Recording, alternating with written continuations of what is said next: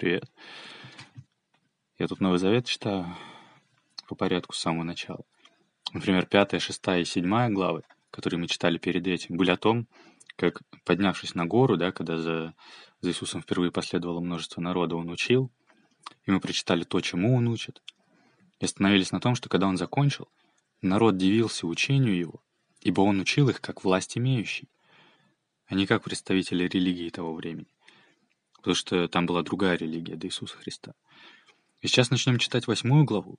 Восьмая глава от Матфея, первый стих. «Когда же сошел он с горы, за ним последовало множество народа. И вот подошел прокаженный и, кланяясь ему, сказал, «Господи, если хочешь, можешь меня очистить». Иисус, простерши руку, коснулся его и сказал, «Хочу, очистись». И он тотчас очистился от проказа. Проказа вообще от слова «казить», то есть искажать. В данном случае, например, искажать образ человека, обезображивать его. В общем, такое хроническое заболевание, которое прям уродовало человека. Его еще называли ленивая смерть, потому что человек как бы жил, но его там чуть ли не хоронили вообще. И вот в то время это было достаточно частое явление. Хотя сегодня оно уже внесено в список забытых заболеваний. В общем, это не так важно. Но главная суть в том, что, насколько я знаю, в то время считалось, что такие люди были источником нечистоты, и что все, чего они касаются, тоже становится нечистым. То есть есть Библия, да? Это слово проще понять, если вспомнить простое слово «библиотека». То есть это набор определенных книг. В ней есть Ветхий Завет, в ней есть Новый Завет. И когда жил Иисус, был только Ветхий Завет, в котором были законы от Моисея, да? Но в тот момент это не было Ветхим Заветом, то есть устаревшим, это было актуальным законом. Это была другая религия, которая была до Иисуса Христа. И вот просто, чтобы было понятно, да, насколько я знаю, в то время по Ветхому Завету, по законам Моисея, считалось, что такие прокаженные люди были источником ритуальной нечистоты. Для примера, труп тоже считался источником нечистоты. Так вот, таким людям, как прокаженным, им не разрешалось вообще заходить в большие города, как, например, Иерусалим. И тем более им не, разреша... им не разрешалось заходить в храм, что считалось святым местом. В общем, их там избегали и гоняли как могли. И вот, получается, к Иисусу подошел прокаженный и, кланяясь ему, сказал, «Господи, если хочешь, можешь меня очистить». Давай посмотрим варианты перевода. Я пишу в поиск bible.by от Матфея, глава 8, стих 2. Вот, например, такой. Один прокаженный пришел, склонился пред ним и сказал, «Господи, если ты захочешь, то сможешь излечить меня. Или вот такой вариант. Тут подошел к нему прокаженный, упав перед ним на колени, он сказал, «Господи, ты ведь можешь меня очистить, если захочешь». Так интересно. Иисус, простерши руку, то есть протянув руку, коснулся его и сказал, «Хочу, очистись». И он тотчас очистился от проказа. То есть прокаженный, все их сторонились, все боялись заразиться, не хотели оскверниться, да, боялись какой-то нечистоты. Их не то что не касались, их не пускали в города, их не пускали в храмы. А Иисус говорит, хочу тебя очистить, очистить. И протянув руку, коснулся его. В то время это совершенно невообразимо. Это просто противоположность всему тому общественному и религиозному устройству, понимаешь? Удивительно. И может возникнуть вопрос, а как это могло произойти? Чтобы он исцелился. И почему нужно было его для этого касаться, да? Почему нельзя, значит, было просто рядом постоять? Ну, мы обсуждали из философии, да, что существовать — это значит находиться в пространстве и времени. Тогда как о Боге нельзя сказать, что он существует в указанном выше смысле. Иначе он бы сам являлся частью мироздания. Потому что пространство и время — это физические понятия, материальные. Но Бог — это не старик на облаке, это сама сила жизни. И эта сама сила жизни, это божественная, это духовная сила, она нематериальна. И тогда становится понятно, что значит Царство Небесное. Что речь не про атмосферный слой облака, потому что воздух — это материя тоже. Самолеты опираются на воздух, да, это материя. И воздух — это материя, и табуретка — это материя, понимаешь? Ну как сравнить табуретку и воздух? И тогда становится понятно, и почему говорят, что люди — сыны Божии. Потому что слово «дети», да, слово «дитя» по происхождению означает «кормить грудью». Это более физическое понятие, тогда как «сын» означает просто «рождает», «производит». И когда речь идет о мужчинах и женщинах как о духовных личностях, то используют фразу «сыны Божии», потому что это не о физическом. Но физически у людей есть тело, Иисус тогда тоже был физически воплоти. Но Он о нас все время говорит «Отец ваш небесный». И о себе говорит «Отец мой небесный». Но ведь в физическом смысле Отец — это человек по отчеству в паспорте. То есть Он говорит, что в духовном смысле у нас Отец Бог. Получается, что человек — это материальное тело плюс духовное. Душа, да, как говорится, у тебя нет души. Ты есть душа, и у тебя есть тело. Жизнь как бы наполняет материальное, и оно становится живым. А если жизнь уходит, то материальное становится мертвым. Так вот, зачем он именно прикоснулся? Зачем он именно прикоснулся? Ну, вспомни самостоятельно, как когда, например, какой-то человек, который тебе сильно нравился, к тебе прикоснулся, и аж мурашки побежали. Вот, казалось бы, этот человек и так рядом стоит. Он и так рядом стоит. Но от прикосновения что-то произошло. Потому что, как бы, само тело пришло в контакт, понимаешь? И в теле возникли реакции. Гормоны там, какие-то процессы, не знаю, что еще, но в теле произошли изменения. Однозначно в теле произошли изменения. Однозначно произошли. И вот когда говорят, что наши мысли меняют нашу жизнь, да, это ведь действительно так. Ведь если мысленно представить гной, например, то человек физически ощутит отвращение. Просто если представить гной. Хотя если тут же осмотреться вокруг, то ты поймешь, что этого рядом нет. Гноя рядом нет. Отвращение было абсолютно реальным. И опять же, я не священник, да, я не пастор, я не историк, я не врач.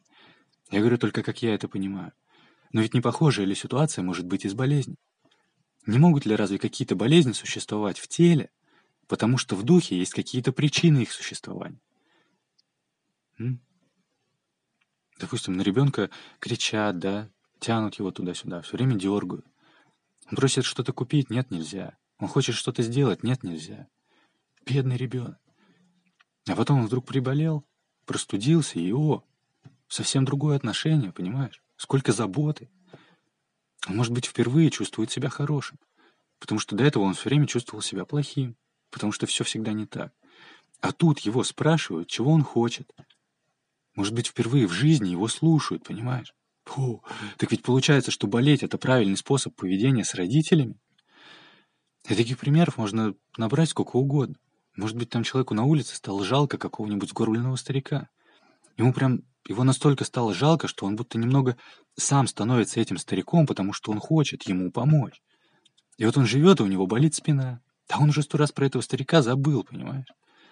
Ему массаж там немного расправляет мышцы, становится легче, а потом это снова возвращается, потому что массаж занимается мышцами, он занимается телом, а у человека в духе есть какая-то причина болеть. И, конечно, если это именно какая-то физическая проблема, например, человек там сломал руку, то, конечно, надо лечить руку, накладывать гипс и так далее. Если человек, например, промочил ноги, промерз и простудился, то, конечно, надо подлечиться. Но он быстро выздоровеет, если вообще заболеет. Но если человек болеет, болеет, лечится, лечится, болеет, болеет, лечится, лечится, опять болеет. Это то, что и называется хроническая болезнь. А само слово «хронос» от древнегреческого означает «время», да? Мы говорим, например, хронология событий. А время по определению — это физическая категория, связанная с изменениями. Это как бы промежуток между двумя состояниями. Его и измеряют путем последовательности событий, понимаешь? Мы секунду определяем движением маятника. Тик-так. Так тогда нормальная физическая болезнь, она началась, поболелась и закончилась. А эта болезнь, хроническая болезнь, она как бы зависла вне времени, и поэтому она тянется. А не это ли показатель того, что значит причины ее духовные? Если мы разобрались, что духовное находится превыше материального, превыше физического, да, превыше пространства и времени. Это так интересно. И вот и происходит, что если человек всю жизнь болел, болел, а потом, например, в церкви во время общей молитвы под музыку наступает на него какая-то благодать, и вдруг у человека слезы градом и смех громом, потому что его вдруг отпустило, понимаешь? То что происходит в этот момент? Да то, что ему в духе вдруг хватает какого-то света, которого раньше не хватало. Я вот говорю каждый раз в конце, да, что тьма — это лишь отсутствие света. А тут, можно сказать, духовной светлости добавилось. Хватило, и для человека это просто бабах. Он вдруг простил какие-то обиды, которые ему не давали жить. Он вдруг избавился от каких-то зависимостей, от которых он страдал. Он вдруг смотрит, а спина больше не болит, понимаешь? Аллилуйя. И это на самом деле происходит. Есть там какая-то знаменитая церковь, да, в горах, рядом с которой лежит куча костылей. Костылей от людей, которые приходили туда на костылях, бросали их там и уходили на своих двоих. Так вот Иисус, да, он стоял рядом. И, в общем-то, да, это могло бы быть и без прикосновения. Мы еще будем читать много чудес, и надо быть готовым к тому, что они тут написаны в большом количестве. Но конкретно с этим человеком Иисус стоял рядом, и он прикоснулся. И вот, как я приводил в пример, да, что между влюбленными, например, есть такой заряд энергии, который от прикосновений просто у человека все тело трепещет. Это просто какое-то фантастическое переживание. Так и тут. Иисус в духе коснулся от тела к телу, и в теле произошли изменения. Потому что для человека ощутить прикосновение — это реальное событие. Существующее, да, но несомненное. Можно было бы даже сказать, что ему для этого не нужна была вера, да, но ведь это вот не совсем так. Ведь смотри, он имел смелость подойти, он имел смелость попросить, прокаженный, которого все гоняли. Значит, в духе он чувствовал, что может исцелиться. Он шел с верой. Разве не так? Он шел с конкретным намерением. И это произошло. Фу. Великолепно. И дальше четвертый стих. И говорит ему Иисус, смотри, никому не сказывай, но пойди покажи себя священнику и принеси дар, какой повелел Моисей, во свидетельство им. Смотри, была другая религия, по Ветхому Завету, по законам Моисея. Иисус говорит, ты, мол, особо не вступай там в противоречие, да, не объясняй им чего и как, не рассказывай. Делай, как положено. Принеси дар, какой Моисей повелел приносить в благодарность Богу. И пусть это будет во свидетельство им. А что значит во свидетельство? Это значит, что человек был свидетелем. То есть он был тем, кто лично присутствовал при чем-то и может это подтвердить. Тем, кто лично что-то видел. Он говорит, иди, покажи себя священнику и принеси по их правилам дар во свидетельство им. Ведь если бы этот человек сказал священникам, что он там Господа видел, то они бы его просто не поняли. А он ему говорит, делай так, как у них положено. Мол, так они действительно поймут, что человек показывает им чудо от Господа. Во свидетельство им. Как велико. И дальше. Когда же вошел Иисус в Капернаум, к нему подошел сотник и просил его, «Господи, слуга мой лежит дома в расслаблении и жестоко страдает». В расслаблении, в смысле парализованный, да? Может быть, тут речь про инсульт, кто его знает. Кстати, помню, как я читал Некрасова, и там были такие строчки. «Когда же будем в книгах мы блистать всей русской мыслью, речью, даром, а не коллегами хромыми выступать с апоплексическим ударом?» Так вот, апоплексия с древнегреческого означает паралич. И это устаревшее название для инсульта. Оно там происходит от слов типа «прочь» и «бить». Типа как вышибить человека, да? Вырубить изнутри, что ли. Как удар по голове, только изнутри. Вот и инсульт. Ин, то есть внутренний, и сульт, то есть удар. Можно еще посмотреть паралич. Паралич это... Ну вот, он прям сходу пишет. Древнегреческое паралич означает расслабление. И тут так и написано. Когда же Иисус, когда же вошел Иисус в Капернаум, к нему подошел сотник и просил его, «Господи, слуга мой лежит дома в расслаблении и жестоко страдает». Сотник — это значит, что в его управлении были сотни человек. Не одна сотня, может быть, да, а сотни. Были там десятники, сотники, тысячники. У десятника могло быть, например, 40 человек, да, 4 десятка, но это еще десятник. Потом сотник. Это мог быть начальник войска такого количества или какой-то административный управляющий. Но, в общем, сотник — это был достаточно высокий управленческий статус. На Капернаум мы смотрели, да, что Иисус родился в одном городе, Потом его родители бежали в Египет, потом вернулись обратно в свою страну, но в другой город, который называется Назарет. А потом, когда Иисус крестился, он оставил этот родной город и поселился в другом, вот в Капернауме. И оттуда он пошел, встретил рыбаков, которые пошли за ним, и ходил по всей области, да, а в области есть разные города, как, например, есть Москва, есть Московская область, да, и в области есть разные города. И за ним стало следовать множество народа. И вот мы читали, как он поднялся на гору, да, чтобы его, наверное, было всем лучше видно и слышно, и как он учил. А тут он вернулся в Капернаум. То есть, по сути, видно, что какой-то определенный этап тут завершился. Еще раз, когда же вошел Иисус в Капернаум, к нему подошел сотник и просил его, «Господи, слуга мой лежит дома в расслаблении и жестоко страдает». Иисус говорит ему, «Я приду и исцелю его». Сотник же, отвечая, сказал, «Господи, я недостоин, чтобы ты вошел под кров мой, но скажи только слово, и выздоровеет слуга мой». Ибо я и подвластный человек, но имею у себя в подчинении воинов, говорю одному «пойди» и идет, и другому «приди» и приходит, и слуге моему «сделай то» и делай. О, надо бы посмотреть еще, что значит подвластный, но я точно понял, что он говорит в подчинении воинов. Значит, это был все-таки военный управляющий. Так, подвластный это. Находящийся под чьей-либо властью, в чем-либо подчинении, в зависимости от кого-либо. И вот второе значение. Поддающийся воздействию, влиянию кого-либо. Интересно. Ибо я и подвластный человек, но имея у себя в подчинении воинов, говорю одному «пойди» и идет, и другому «приди» и приходит, и слуге моему «сделай то» и делает. То есть он как бы говорит «вот я, надо мной есть высшая власть, и то даже я, имея у себя в подчинении воинов, говорю одному «пойди» идет, «приди» приходит, и говорю «сделай то» и делает». То есть он тут реально говорит, что, мол, Господь, ты есть ведущий хозяйство. Помнишь, мы смотрели про господство, да, и что Господь — это значит могущественный хозяин. Но хозяин — это не только значит владелец, да, но кто-то ведущий хозяйство. И этот сотник, он сам управляющий. Он управляющий большим войском. Сотни человек. Это могло быть и одна сотня, и пять сотен, и девять сотен. Я не знаю, понимаешь? И над ним есть высшее управление, там майор, полковник, генерал. Но он говорит, что тем, кто у меня в управлении, я имею власть давать задачи, и они их делают. Так если в человеческом устройстве это так работает, он говорит, мол, тем более в духовном смысле, в духовном устройстве, если ты, Господь, скажешь чему-то быть, то будет. Будет сделано, понимаешь, будет исполнено.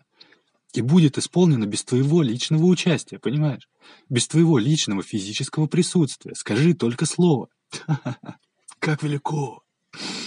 Ведь по-человечески в нашем мире, как иначе бы верхние органы управления могли что-то делать на более масштабном уровне, если бы им надо было каждый раз идти и присутствовать с тем, что делается на более местном уровне. Да никак.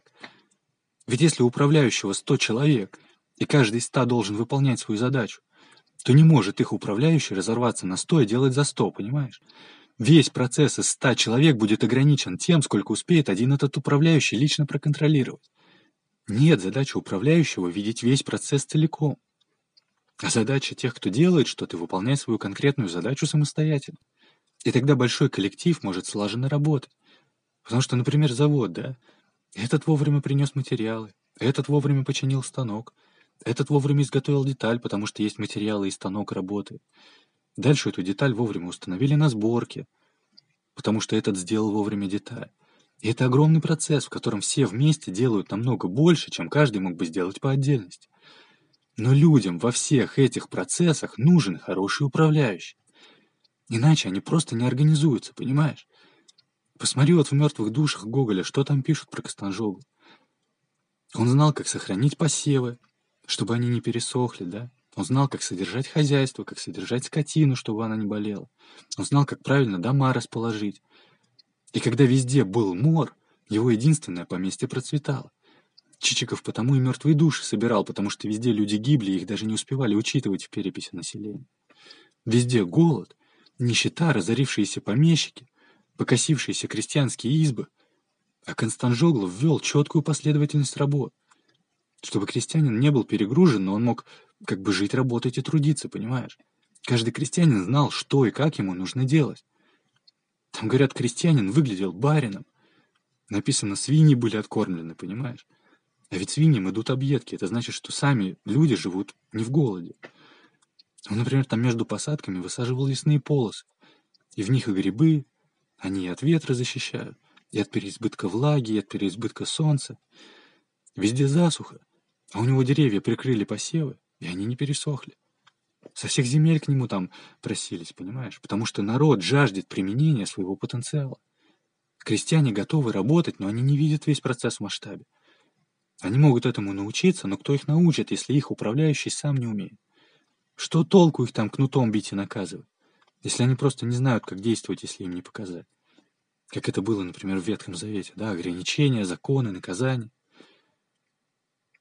Есть там такой момент, типа, как же он был? Что-то вроде страдает и дремлет наш русский народ. Где же тот, кто направит силу его в нужное русло? Сейчас, давай посмотрим. Я прям так и поищу. Мертвые души. Наш русский народ. Где же тот, кто направит его в нужное русло?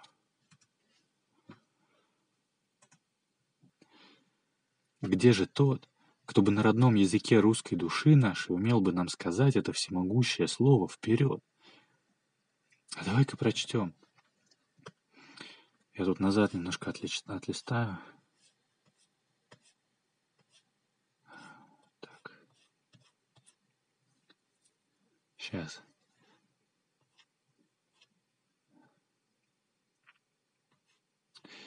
Вот отсюда, например. Тентетников стал замечать, что на господской земле все выходило как-то хуже, чем на мужичьей. Сеялось раньше, восходило позже. Работали, казалось, хорошо. Он сам присутствовал и приказал выдать даже по чапорухе водки за усердные труды. У мужиков уже давно колосилась рожь, высыпался овес, кустилась просо, а у него едва начинал только идти хлеб в трубку. Пятка колоса еще не завязывалась. Словом, стал замечать барин, что мужик просто плутует, несмотря на все льготы. Попробовал было укорить, но получил такой ответ. Как можно, барин, чтобы мы о господской земле, то есть выгоде, не родили? Сами изволили видеть, как старались, когда пахали и сеяли. По чепорухе водки приказали подать. Что было на это возражать? «Да отчего ж теперь вышло скверно?» — допрашивал барин. «Кто ж его знает? Видно, червь подъел снизу. Да и лето, видишь ты, какое, совсем дождей не было. Но барин видел, что у мужиков червь не подъедал снизу. Да и дождь шел как-то странно полосою. Мужику угодил, а на барскую ниву хоть бы каплю выронил. Еще труднее ему было ладить с бабами.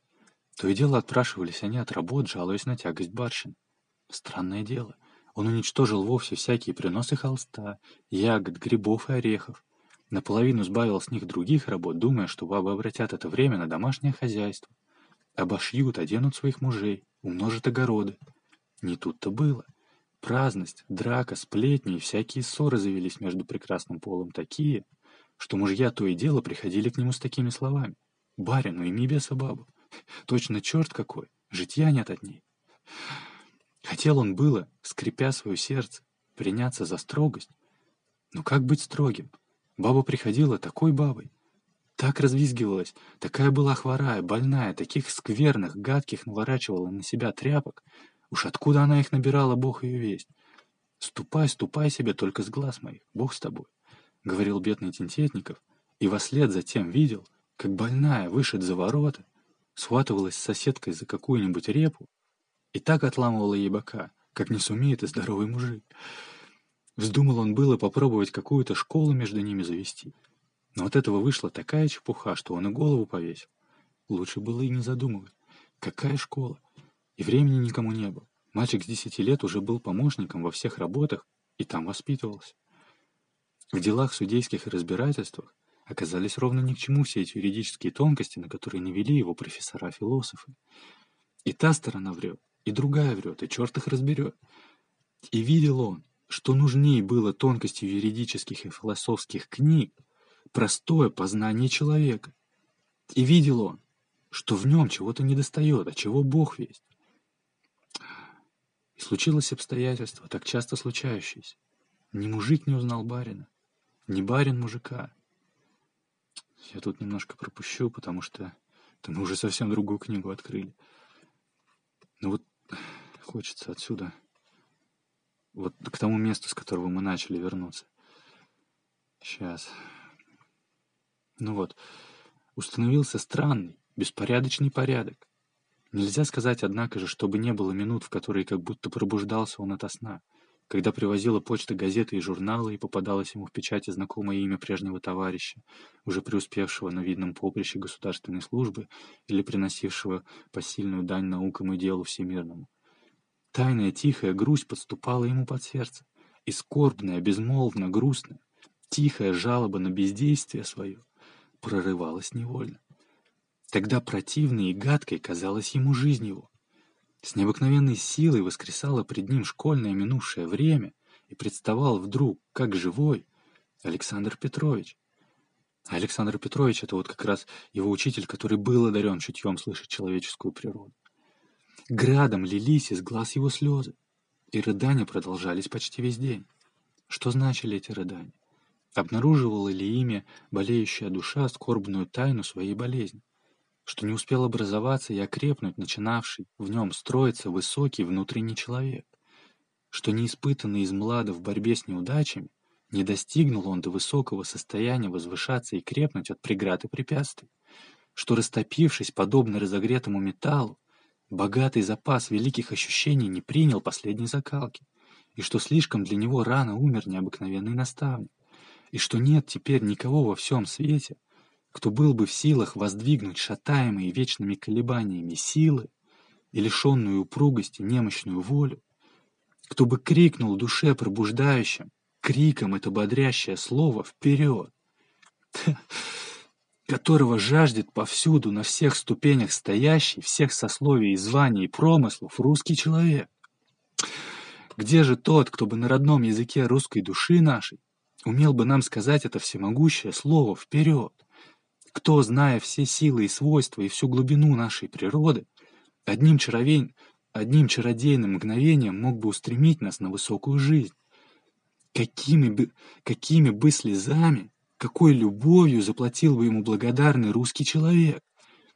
Но века проходят за веками, позорной ленью и безумной деятельностью незрелого юноши объемлется — и не дается Богом муж, умеющий произносить его.